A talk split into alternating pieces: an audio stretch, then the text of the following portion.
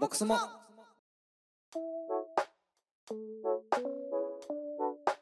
はい、えー、皆さんこんにちは。ボックスモのコウスケです。みほです。今回のゲストはですね作家集団株式会社スクワイヤの代表であり放送作家舞台演出脚本をやっている根田真二さん通称エディさんでございます。よろしくお願いします。ます。よろしくお願いします。えーエディさんはですね実は9人目のゲストに来てもらったですね根田春樹くんのはい。お父さんでございます。お父さん、はい。お父さんです。お父さん歴23年ぐらいです。父としても大先輩ですね。はい。すごい。ねよろしくお願いします。一つの番組に親子出たみたいな。共演は絶対なしだね。なんでですか？いやいやいや。僕は面白いですけどね。ねいやいやニヤニヤしてあなんか二人とも照れとるわみたいな。やってれるね。今はまあなんで例えば放送作家ってどんな仕事みたいな話をちょっと確かに。だいぶ簡単に言ってもらっていいですか？はいだはいできれば見てる皆さん、放送作家になりたい人はいつでも待ってますからね。えー、すごい。まず、僕が放送作家を始めた一番の、俺放送作家でやれるなと、勝手に思ったうん。のは、小学校の頃からクラス全員のあだ名をつける。でス、タートそこ。うんで、小学校4年の時の学芸会の演目が、隣のクラスは白雪姫とかだけど、うんうん僕のクラスは僕のオリジナルをやる。えおーうん考えたものをやる。まあ、台本なんて書けなかったんで、うん君は豚ね。豚は歩いてくる。それを襲う狼ね。もっと怖く。かわいい。演出家やんねっていうのがちょっと面白かったので、これは面白いなと。はいはいはいはいで、まあ、ちょっとわーっと飛ばしていくと、うん大学を出て何していいか分かんなかった時に一人でちょっとアフリカに行って、え？で、ぼーっとしてみた。はい。そうするとみんなすごく街が楽しそうだと。で、ちょっと音が鳴ると踊ると。で、急に怒ったりもすると。うん。そうすると歩いてるだけで一本ドラマ見たみたいになると。ああ、どこにでもドラマはあるんだと。うんだったら俺一日中書けるなと。ドラマをね。じゃあ俺も放送作家になろうっつって放送作家の名刺を作ったのが24歳。はい。でも仕事は放送作家って今から言うけど何の仕事って言われた時に仕事があるから放送作家の 放送するものを考える話だから放送しないものを今で言ったら配信できるものをうん考えないで考えてるだけだったら学芸会なのでまあドアマチュアのものを考えるのが好きな人っていう名詞が正しかっただろうね。すごい、でも24歳で名刺作っちゃったんですね。作っちゃった。作っちゃった。作っちゃったけどもちろん仕事はない、やる仕事はなんか壁を塗る仕事だったり、うん壁を塗る？なんか、要は、あるものを僕が参加させていただけたことで面白くするっていうのがテーマだったので、あ八百屋さんがあって、ーはい。リンゴ飴を売りたいと。はい。うんじゃあ、リンゴ飴って書いてあっても誰も知らないから、うん壁にリンゴの絵を描こうんうんうう。ん。で、2のリンゴの絵を描いてお金をもらう。別に放送作家でも何でもない。だけど、だけど人が集まった、拍手をもらうのと一緒で人が集まるって楽しいなと思うと、んこれいろいろあるなと思った時に、歯医者、行ってる歯医者さんのうん先生が、明日息子の運動会なんだよね。うん誰かビデオ撮ってくれないかなうん撮りましょう。ドキュメンタリーにしましょあすげえう。。じゃあ今日の夜から行っていいですか？やべえ。子供にもう一回、あの、明日の体操着を折りたたむとこ。ね、やばいやばいやばい。やばいやつに声かけちゃった。寝ようとするとこ。朝一をお父さんに見送られて、絶対一等取るよ。と出ていくと。一応始まるところ。すごい。3位。3位分かりにくい5位の中の、うん、3位はね、でも3位だったけど、順位じゃないテーマとしては、僕たちの運動会、順位は関係ないよと。空を見てごらん、青いじゃんって。俺はブルーのコインをもらったぜ、みたいな。って言ってごらんと。言いたくない。痛くなかったか。そう。でもね、これを言ってもらうと作品になるってことが分かり、うん。歯医者さんは大喜びをし、へうえ。ん、素晴らしいと、このビデオは。はいっていうところで、あ、ビデオと、ビデオって面白いなと。ううんんで普通のただの運動会だったのに、うんすごい楽しくなるなと。うん。で、ガラッとあの話を元に戻すと、じゃあ放送作家って人を楽しませたり、記録に残して作品にする。うんでも今度プロのレベルになると、じゃあ何やるかって、まず、えー枠があって、うんじゃあ、えっ、と、某テレビ局の夕方の1時間やります。うんそこには、えー広告代理店がついていて、はいスポンサーが、じゃあ、歯磨きの会社です。うんで、歯磨きのイメージに合うタレントが出てきたり、うん CM の間に、あの、番組の途中に入ってくる歯磨きが違和感がなくてつながるようなものが内容はいいですね。はい。でそこでなんか汚いもの見せてもしょうがないから。うんで見る層はおばさんたちですね。うんおばさんじゃないね。あの、20代後半の方、30代ですね。そんな人に今、受けるタレントさんがこういう人ですよね。うん番組を考えてください。うん。じゃあやるとまず僕らが番組タイトルと、うん。どういう人がどういうことで見たくなる番組かを考える。例えば健康にいい番組。うん。う。うんん。もしくは家をきれいに洗い物とかをすごく楽しくやれる番組。うん。家事の番組。動物の番組。いろんな種類があるけど、その中でみんながウィンウィンになる種類を決めて、うん次に隣町があるので、隣の赤坂の局ではバナナマンがやってる。はいじゃあ、えっ、と、六本木の局では、えー、サマーズがやってる。うんじゃあ、ここではそことぶつからないこんな人がいいなっていう、その割り振りもある。はいはいはい。っていうことで、その、今度じゃあ、内容を考えたら台本を作る。はい。うんスタジオ台本っていうのはスタジオで喋る人。うんロケ台本っていうのはロケに飛び出す人。うんそれを合体する。それに音効さんがいい音をつける。うん。そこにナレーターがナレーションを書く。そのナレーションの原稿を僕が書く。うん。だ情熱大陸とかをやったのは、そのナレーションを書く仕事。うんミュージックステージョンで言うと、そのやっぱ台本だったり、その VTR でアーティストを紹介するナレーション。うん。そういうのが放送作家の仕事ですね。で、合体して、で、視聴率が良かったら喜ばれる。悪かったら叩かれる。た 叩かれちゃうんですか？叩かれるん叩かれるね。本当には叩かれない 言葉として叩かれる大。人やからな。なんか今の話聞いてたらなんか作家さんってこう原稿書くだけみたいなイメージだったけどなんかもう全部ね。まるっとやる感じですね。周りのステークホルダー調整全部って感じですね。それってなんかプロデューサーみたいな人がやるのかなと思ってたけど。プロデューサーはどっちかというと、その内容の説明をスポンサーさんにしたりとか、お金を集めてで、あの、ロールテロップでバーって流れるときに、構成っていうのは僕らの仕事なんですけど、うん。そこの人数がいるじゃないですか。うん。それで役割が決まってて、うん。一番初めに出てくる人がやっぱり、今回はもう美味しいご飯の番組をしようこんなのを作ろうっていうのを考える人、ううん。で、次、あの、タレントさんが読む台本を書く人、うんうん。ナレーション原稿を書く人。と、こう順番がずっとあるわけです、はいはいはい。それで大体あの番組見ると、あ、あの人はあれだな、あの人はあれだなってわかる。へー。やっぱ人数が多いなって思いました。その一つの仕事をするのに、すごい人数の人が関わって、まあすごい関係者とか他のね、別の番組とかもあるわけじゃないですか。その辺全部頭入れて、で書くんですよね。でも今ので逆に言うと、一番じゃあ人数の少ない番組、番組っていうか何だと思う、え？テレビじゃなくて。テレビじゃなくて、うん。ラジオじゃない？そうだね。放送作家で大きく、まあもちろん配信とかは今一回置いとくと、はいはい。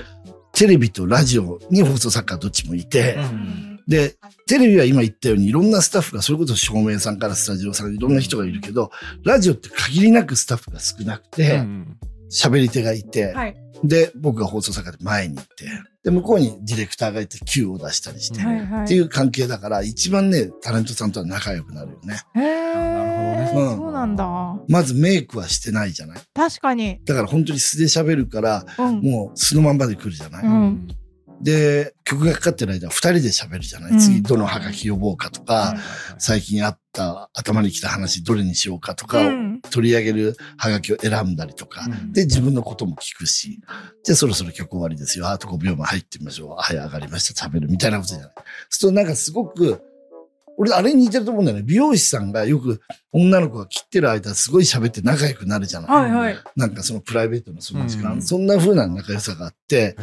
一時僕月金でラジオ1時3時生やってて、はい。TBS ね、はいで。それ終わってから朝の6時9時で生放送テレビやってて、はいだからずーっと TBS にいたことあったね。おきつー月曜日、スピード今、今井絵理子ちゃん、火曜日、ジュク、水曜日、ゴスペラーズう、わー、懐かしい感じ。ピエロっていうビジュアル系がいて、はい。で、ここもなんだっけな。あ、 DA PUMP か。あー懐かしい感じ。うんはい。やってた時期があったね。はいはいはいすごい。うん、そうです。毎日そのようにこう2時間分書いて、うんうんで、ハガキを選んで、うん放送が終わると3時じゃない、うんヘロヘロだけど飲みたいじゃない、飲むんだ。飲むんだ。そこで飲むとやっぱ赤坂で焼肉を食うじゃない、はい。でも、5時には入らないと新聞選んだりして6時から放送じゃない？うんだから、それが9時に終わるじゃん？はい。そう9時に終わると月曜だったら次の火曜日の翌日の会議をやるから、うんてっぺんぐらいじゃん？ここでオフになるじゃん。うん普普通は終わるんだけど、こっから今度ゴールデンタイムの番組の仕込みをやるじゃない？で、ここが変だよ、日本人。うっちゃんなんちゃんとか、リサーチャーっていう作家になる前の仕事があるんだけど、いっぱい持ってくるわけ。アフリカだとこんなアルバイトがあるんですよ。面白いね、それ。じゃあ、インドだとどういうアルバイト？なのこういうアルバイト。じゃあ、アルバイト対決にしようかとか、うんじゃあ、時給がいい方はどっちっていうのをスタジオで選ばせようかとか、うんそういういろんなこと言うじゃん。うそうんで、土日は草野球をやる。最後に戻ってきた。いつ寝てんの鍵よから。ねえ、ね、寝てるんですか？ショートスリーパーかもしれないね。ショートスリーパー。うんうんうんじゃあ、短くても大丈夫みたいな。そうそうそうそう。だけどもう寝てる間も考えてる。どういうこと？企画会議の夢がめちゃくちゃ多い。うんすごいなんか人生で初めて本物の業界の人になんか合わせていただいてるんだなっていうのを今実感してしまいました。で、もう一個さっき言った、あの、はい紹介してくれた言い方で言う、放送作家って業務が、まあ、ラジオもあるけど、はい。脚本っていうジャンルがあるじゃない、うんそれはドラマじゃない。うん。ドラマだと、どういうストーリーにして、どういう主人公がいて、今だったら、どういうテーマを見たいのか、ジェンダーの話がいいのか、うん。女の子がダイエットする話がいいのか、ダメな教師が生徒と戦う話がいいのか、隣の奥さんとの不倫がいいのかを書いて、はいプロットっていうあらすじを書いて、はいとスポンサーが、うちのに合わないな、この話は。これこれいいね。これミツバチの話いいね。で、ドラマの脚本を書く。うんで、脚本っていうのは全然もう書き方も全然違うけどはい、コウスケ君が今日朝起きた時に、ちょっとあの日のことを思い出した。そして、鏡に映る自分の顔を見て一言、今日あの人に会うな。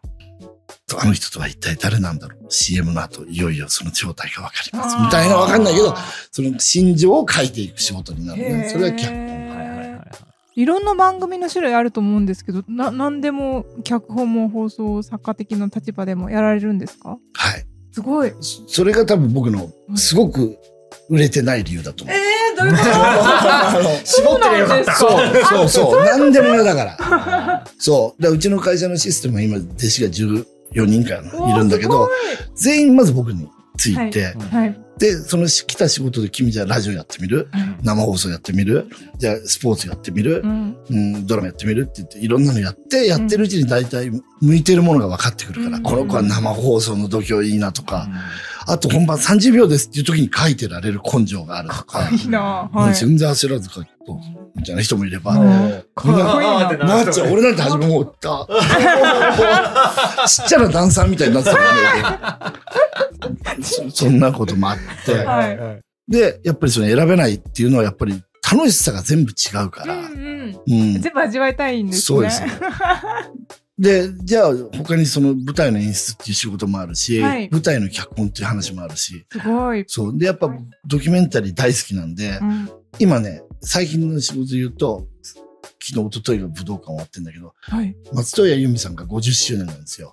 で、50本の今回ツアーをやってるののドキュメンタリーをやらせてもらってて、でも去年からついてて、吉田拓郎さんの最後のアルバム、ああ楽しかった、うんのドキュメンタリーも書かせてもらったし、吉川浩司さんもやったし、鳥肌立つわ。吉川浩司さんやって、あと佐野元春さんやって、おそう大御所が多かったですね。大御所であすねと。。カイバンド。ーおーでそういう節目を見せる、レベッカ復活とか、プリプリ解散とか、はいなんかそういうのが回ってくるんで、すごいすごいっす。でも大変で、ずーっとついてて、まあ確かに。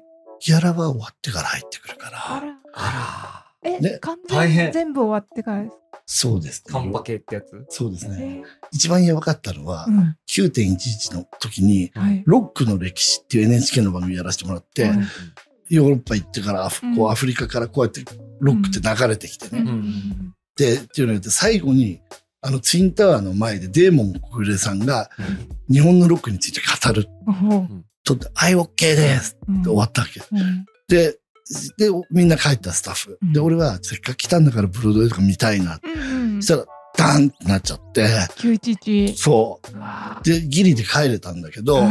撮った絵を見たらう、ん2本立ってるわけ。ああ、今立ってない時代なのに、そうですね。これをあかんあかん。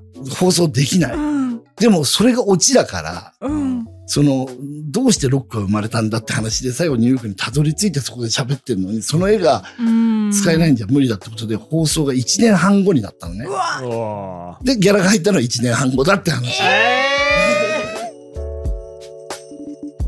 脚本ってどれぐらいみんな誠実にやってるんですかってことをねあのご質問させていただいたんですけどでそしたらなんかやっぱり何秒何秒で済んでるみたいなことを聞いたんですけどその辺なんかもう一回ちょっと。基本やっぱり、えっ、と、例えば街ぶらの、えっ、と、商店街を歩いていって、気に入ったものを食べていこうみたいな、はいはいはい。ブラブラ台本みたいなのがあって、うん。いろんな人やってるじゃないですか、二人うん、やってる。そう気に入った焼き鳥、お母さんいいね、ちょっと一本もらっていいかな、お前うまいなーなんて、お前も食えよなんて言って、うん。どんどん進んでいく、はい、どこに寄ればいいかもわかんないし、うん。台本通りのことが起きるとは限らないので、うんうん。やっぱり最低限安心できる店は抑えておいて、うん。そこでこんなおじさんなので、あの、かこわ表なんだけど、こわ表のおじさんだけど、喋ると優しい人ですっていう情報だけ渡しといて、そっからはその腕なんで、うんうん。あの店怖そうな親父だな、やめようやめとこうぜ、やめとこうぜ。うん。でもなんか、うまそうだな、あれ。うまいのかな？今日売れてんの？売れてますよ。優しいじゃん、親父 っていうのを芸人さんが遊んだり、うんうん。ここは家族3人でやってて家族経営なんで、うん。なんとかで最近子供が受験で成功したみたいですよ、みたいな。うんっていう情報をうん。扱う。うん。要は情報をうまく扱うタイプの人と、うんうんうん。いやいやお前全部書いといてくんないとさ、うん。何やっていいかわかんないよ。うん。で一応全部書く。うん。想定も全部もう自分がなりきって書く。はいんで、うわ、これ辛いっすね。え、違う味もあるんですか？あカレー味もあるんですか？いただきます。いろんな味があるので全部食べてみてください。とか書くのもある。はいもっと言うと、どんなに書いても一切見ないで、うんうんいや、いいよ。大丈夫だよ。読んだ読んだ読んだ。全く読んでない。うん だけど悔しい、そういう天才っていうのは何人もいるんだけど、うん売れてる人は天才だけど、やっぱそうなんだ。うん、書いたものの何倍も面白い。へえ。ここをいじってくれっていうところをいじるのが正当外さないけど、うん。いじってほしいなんて一言も書いていない、うん。変な置いてあるこういう葉っぱとかを、うん。これも食べていいのかな？って食べていいわけねえだろ、高田純次さんみたいなね。新次さん。読まなそう。そう、読まなそう。順次と信じて一回ラジオやったことがあるんだけど、高田さんと、うん。お前俺よりいい加減だなって言われたけどね。嘘えー、嘘そんなことある？そうなの？うん。いい加減を計算でやってる人はやっぱ素晴らしいよね。ああ、すごいなだから、あの、忠実に台本通りやってくれるかやってくれないかは、その確率とかはわからないけど、うんやっぱり面白い番組ほどうん。作家が書いたものをもとにうん。予想もしないような展開を作ってくれてうる。んだ。からこっちがありがとうございますっていう。そうですね。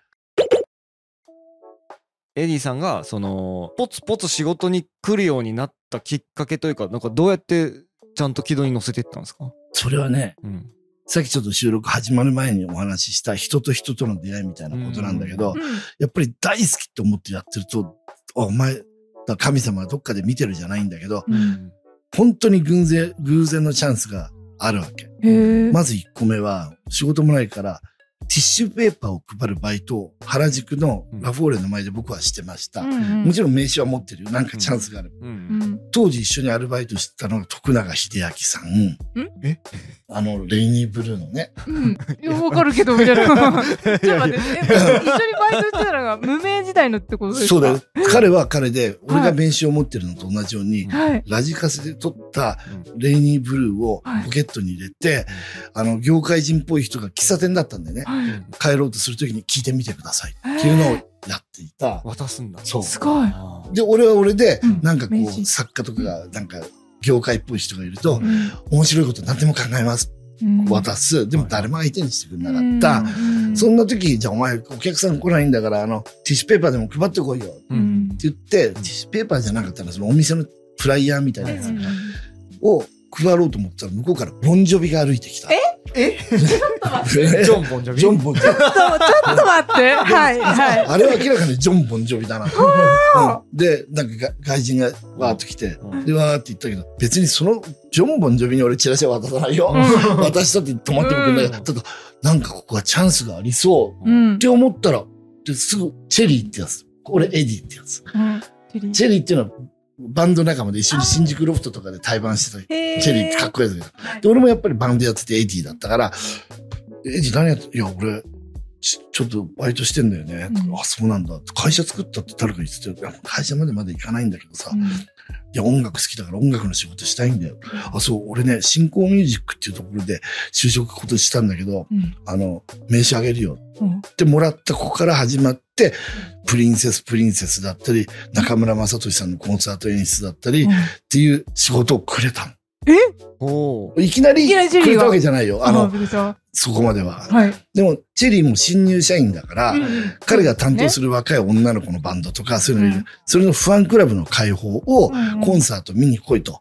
うんで、紙でどんなコンサートだったかを書けと。コンサートリポートはいはいそういうところから始まるんですね。始まる開演時間前、1ベルが鳴るとざわつく館内。彼女はあの曲を歌うのだろうか。そして、このコンサートで彼女は何人の人の心を打つのだろうか。お、始まった。みたいなことではじ書いてたわけ。うんしたらちょっと好評で、ちょっと面白いな、コンサートか。じゃあ、毎月、その月間、ファンクラブの開放を書かないってことになって、うん、じゃあ、カメラマンとか周りも友達がいるから、うん開放ごと作るよ。おーうん撮影もするし、はいはいはい文章も書くし。そこで集まったカメラマンだ、コピーライターだ、俺だで、スクワイヤーって会社にしようと。おそういうこと？そう、そう、そう。すげえそう。一人で名刺持ってても会社にはならないけど、ちゃんと仕事があるんだったらカメラマンはカメラを撮る。うん俺は文章を書く。うんで、それを編集デザインするやつがいる。うんしたらちょっとした、したらもうレコード会社山ほどあんじゃん。うん。いけるいける。全部やろう、全部。やろう。おいやべえやべえ。なんならボンジョビもやろうよ。ボンジョビめっちゃウケたな。みたいなことがまず1回目のきっかけ。っはていうのが1個目。あ。はい。で、次は、小杉兄ちゃん知ってると思うけど、うちは怪獣がいっぱい置いてあって、へえ。とにかく怪獣の名前がすごい好きで、うん。で、ウルトラマンで育ったんで、あーうん、例えば、怪獣の足跡見るだけで、はい。こいつね、第6話の怪獣で、あの、ガラモンって言って、こうでこうでう、ん。つぶらやさんってメッセージが必ずあるので、うんこの時は子供の交通事故が多かったので、怪獣がその交通事故の代わりになって、アンチテーゼとして車を食べちゃうあら。やつにしようとか、はい鍵っ子がすごい増えてて。友稼ぎになってかわいそうだから鍵っ子がうん公園に帰った落書きが怪獣になる話にしようとかっていうテーマがあったのね。そうん。それをすげえ熱く喋ってたの。うん。飲み 飲み屋で。はい、はい。そしたらその隣にはいテレビ朝日のプロデューサーがいて、君、会場もし今度新しいね、そういう探偵団的な番組やるんだけど、うん来ない？ちょっとあの、テレビ局に第1回目ウルトラマンなんだけど、ウルトラマンで特集するとしたら、うんどの怪獣3体選べる？選べるよ。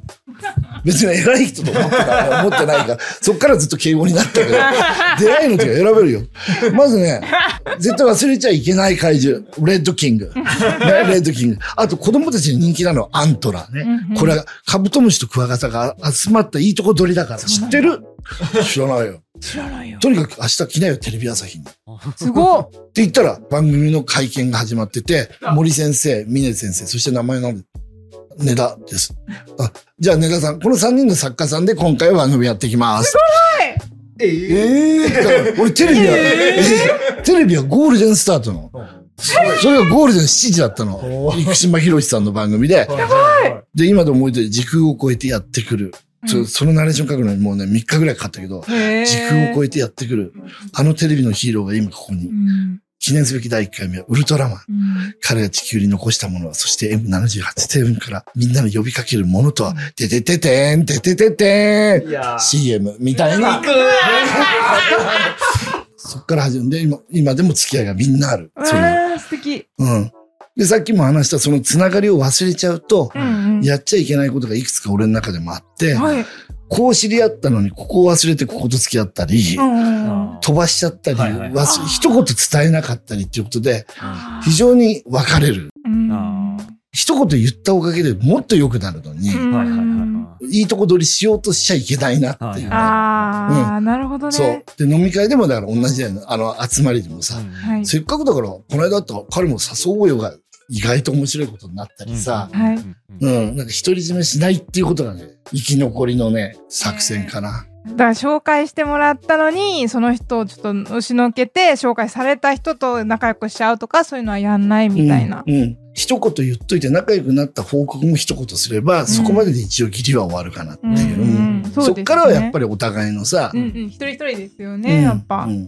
まあでも偶然っちゃ偶然だけどなんだろうな。起こるべきして起きた感もあるし、うん。ねすごい面い白いよね。や、そうですよね。え、これからもし放送作家になりたい子がいました。じゃあ、うんどこで飲んで怪獣の話をすればいいですかって言われたら、どこの地域の居酒屋って言いますか？えっ、とね、はい。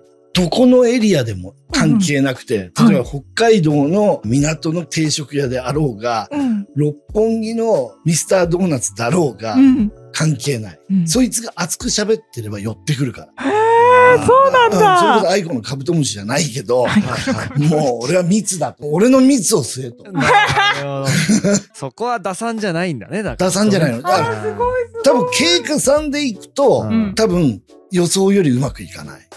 あ計算してない分だけ伸びしろが長い。うん、だからやっぱり助走が長い滑走路ほど遠くに飛べるってことだよね。うんうんうんうん。これ熱だ。だよね。なるほど、すごいなー。やばい、エディさんめっちゃ熱い。いや面白いなもうなんかどこに話を着地させていいかわかんないんだけどさ面白いエピソードが多すぎてね。どれぐらい稼げるんですか？放送作家って。雑質問が雑すぎるやろ。じゃあ、じゃあ、じゃあ、じゃあそのふ振りとして、うん。コインって儲かるんですか？いやいやいやそんな儲かんないですよ。エディさんほどでは。参ったな。違うよ、腰今でしょ。俺？今なんぼやねんって聞くとごめんごめん、全然その流れ掴んでなかった。はい。いやいや、あの、よくスタッフにも言うけど、うんはい。クラス会があったり、ううんん。同学年の。うんそうみんないろんな仕事をしてきて20代、30代、40代、50代、60代で同じ時間を共有していてう、ん要は与えられた時間同じ。うんそこで何を幸せの価値観って思うかは別バラバラだけど、うん一つお金っていう物差し、うんうん。メジャーで見たときに、うんクラスで一番可能性が高いうん業種は放送作家だなと思ってる。うんなぜなら何のものもいらない。そうね確かにアイディア一つ。うん、うん、ううん。前は原稿用紙は必要だったけど、今はもうデータでいい。あうんなれば、うんそのアイディアがお金になるから、うん。書いたものがお金になるから、うん極端に言えば100%利益。うんそうですね。うん。で、あとはどれだけ本気で熱いかによって、まあ、すごくいいと思います。うんすごくいいとうんすごくいいんだって。ただ、勝てない、同じことをやってても、もう桁が違う仕事があって、作詞家。え、桁違うんですか？作詞家はだって印税が違うもん。あ原稿は書いたものに対していくらだけど、ーは作詞家はそれが放送されたり、いうん歌われたりするたびに入るの税で、か。印税制度がない。なので、うん。うちの会社は今年から、今、きあの、月に、えー、3本うん。舞台の台本を書いてんだけど、うんうん。こう再演されることがあるの。うん。あ。うん面白いと。はい。だけど今まで再演料はなく、1本のギャラ、あの、えー。原稿料をもらってたんだけど、それをちゃんとテレビ局に申請して、うちは本番の1回目はいくら、うん。使用料が。うん。2回目以降の再演料はいくらにしてくださいっていうお願いを言いに行ったの。はいはい。したらね、ドキドキしたの。前の日はちょっとね、あの、お宮参りもしたの。うんうんそれ嘘だけど。で、嘘なんで今、なんで今俺嘘言ったのかわかんないな。でだけど、こう祈ったの。うんどうにか取るまあね。それによってやっぱスタッフのやりがいも変わってくるだろうし、やっぱり勝手に独り立ち、あの、本が歩き出してもちゃんとギャラが入るから。うんそしたら、認めてくれて。あーよかったうんそうあーでもそういうことをこれからは放送作家もうん作詞家まで言わなくてもうんやった方がいいなと思って、ただ唯一、うん情熱大陸だけはあのナレーション原稿が本になる。どあうん。あ本の印そそうっか、来る。おわそう。なので、あの、思ってるよりも、儲かりますって言葉あんまり好きじゃないけど、うんあの、やりがいのある仕事だと思う。うん。で、それによって、そのからただね、栄養としてインプットするためのお金がすごくあるから、ねそうですよね。うん。そう映画を見たりうん。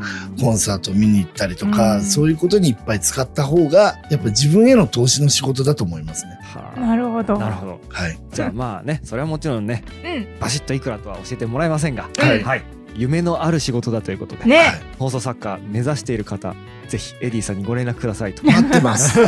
あの、履歴書とやりたい番組の企画書、を会社に送ってもらあすごいうと本、格的。はい、それが気に入った場合面接っていうのになるんで、うんうんうん。で面談はあった瞬間で俺は決めてるんで、なんかそううんわかる。わかるって言っといてやめてる人もいっぱいいるけど、えーけど、まあまあまあ。いや、一緒にいて楽しいからよね、やっぱり。うんうんそれは大事ね。はい。うん。じゃあ謎にリクルート活動してますが この辺で今週はおしまいとなります。どうもありがとうございました。ありがとうございました。